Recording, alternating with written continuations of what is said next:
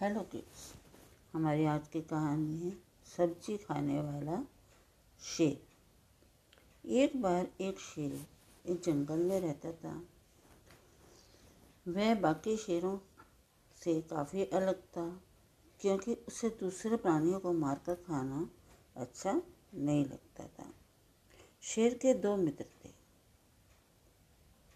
एक था चीता और दूसरा था मगरमच्छ शेर को उनके साथ खेलने में काफ़ी मज़ा आता था। मगर जब ये दोनों अपने से कमज़ोर और छोटे प्राणियों को मारकर खाते, तब उसको अच्छा नहीं लगता था।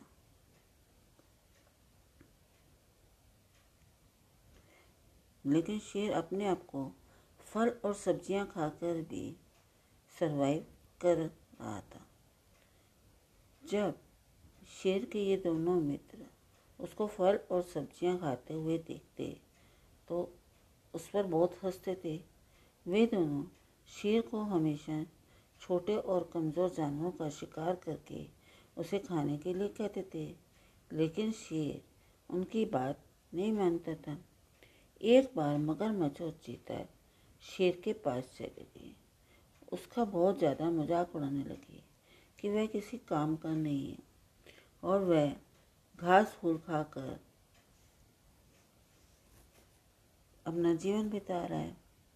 वह अपनी प्रजाति के नाम पर बहुत बड़ा कलंक है। वे दोनों उसका तब तक मज़ाक उड़ाते रहे कि जब तक वह दोबारा रोने नहीं लगा। बेचारा शेर अपने दोस्तों से खुश नहीं था और ना ही अपने आप से था।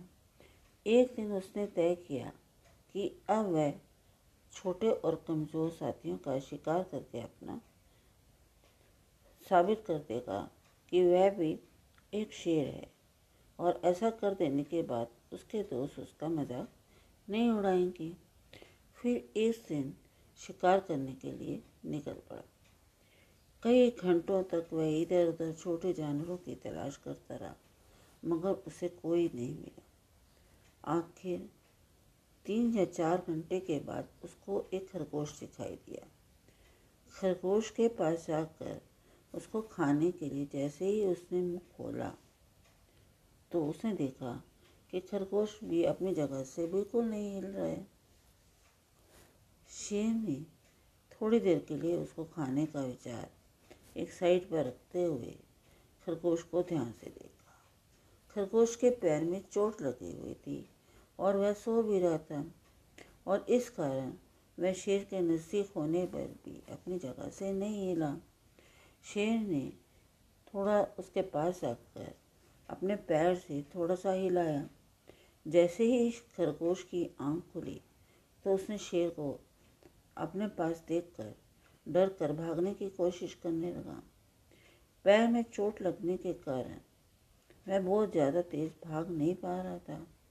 उसके मन में विचार आया कि आज उसका आखिरी दिन है, क्योंकि वह शेर से तेज कभी भी नहीं भाग पाएगा।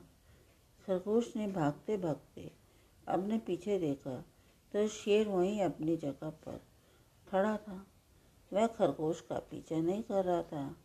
खरगोश को देखकर बड़ी हैरानी हुई और उसने भागना बंद कर दिया और शेर से पूछा कि तुम मुझे मार कर नहीं खाओगे क्या? शेर ने जवाब दिया कि मैं छोटे और कमज़ोर प्राणियों को नहीं मारता। मुझे अच्छा नहीं लगता। खरगोश खुश हो गया।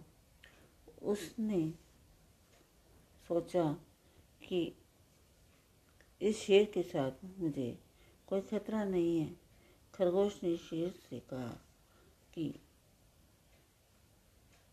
क्या हम दोस्त बन सकते हैं? शेर ने भी मन ही मन सोचा कि इन दोस्तों की वजह से अपना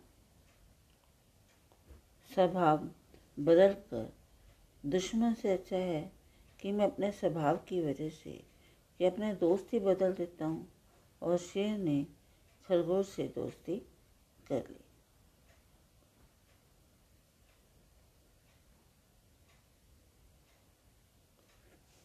हमें इस कहानी से ये शिक्षा मिलती है कि इसमें कोई बुराई नहीं है कि अगर कोई हमसे अलग है, किसी के भी कहने से हमें अपने अंदर की अच्छी आदतों को नहीं बदलना चाहिए। Thank you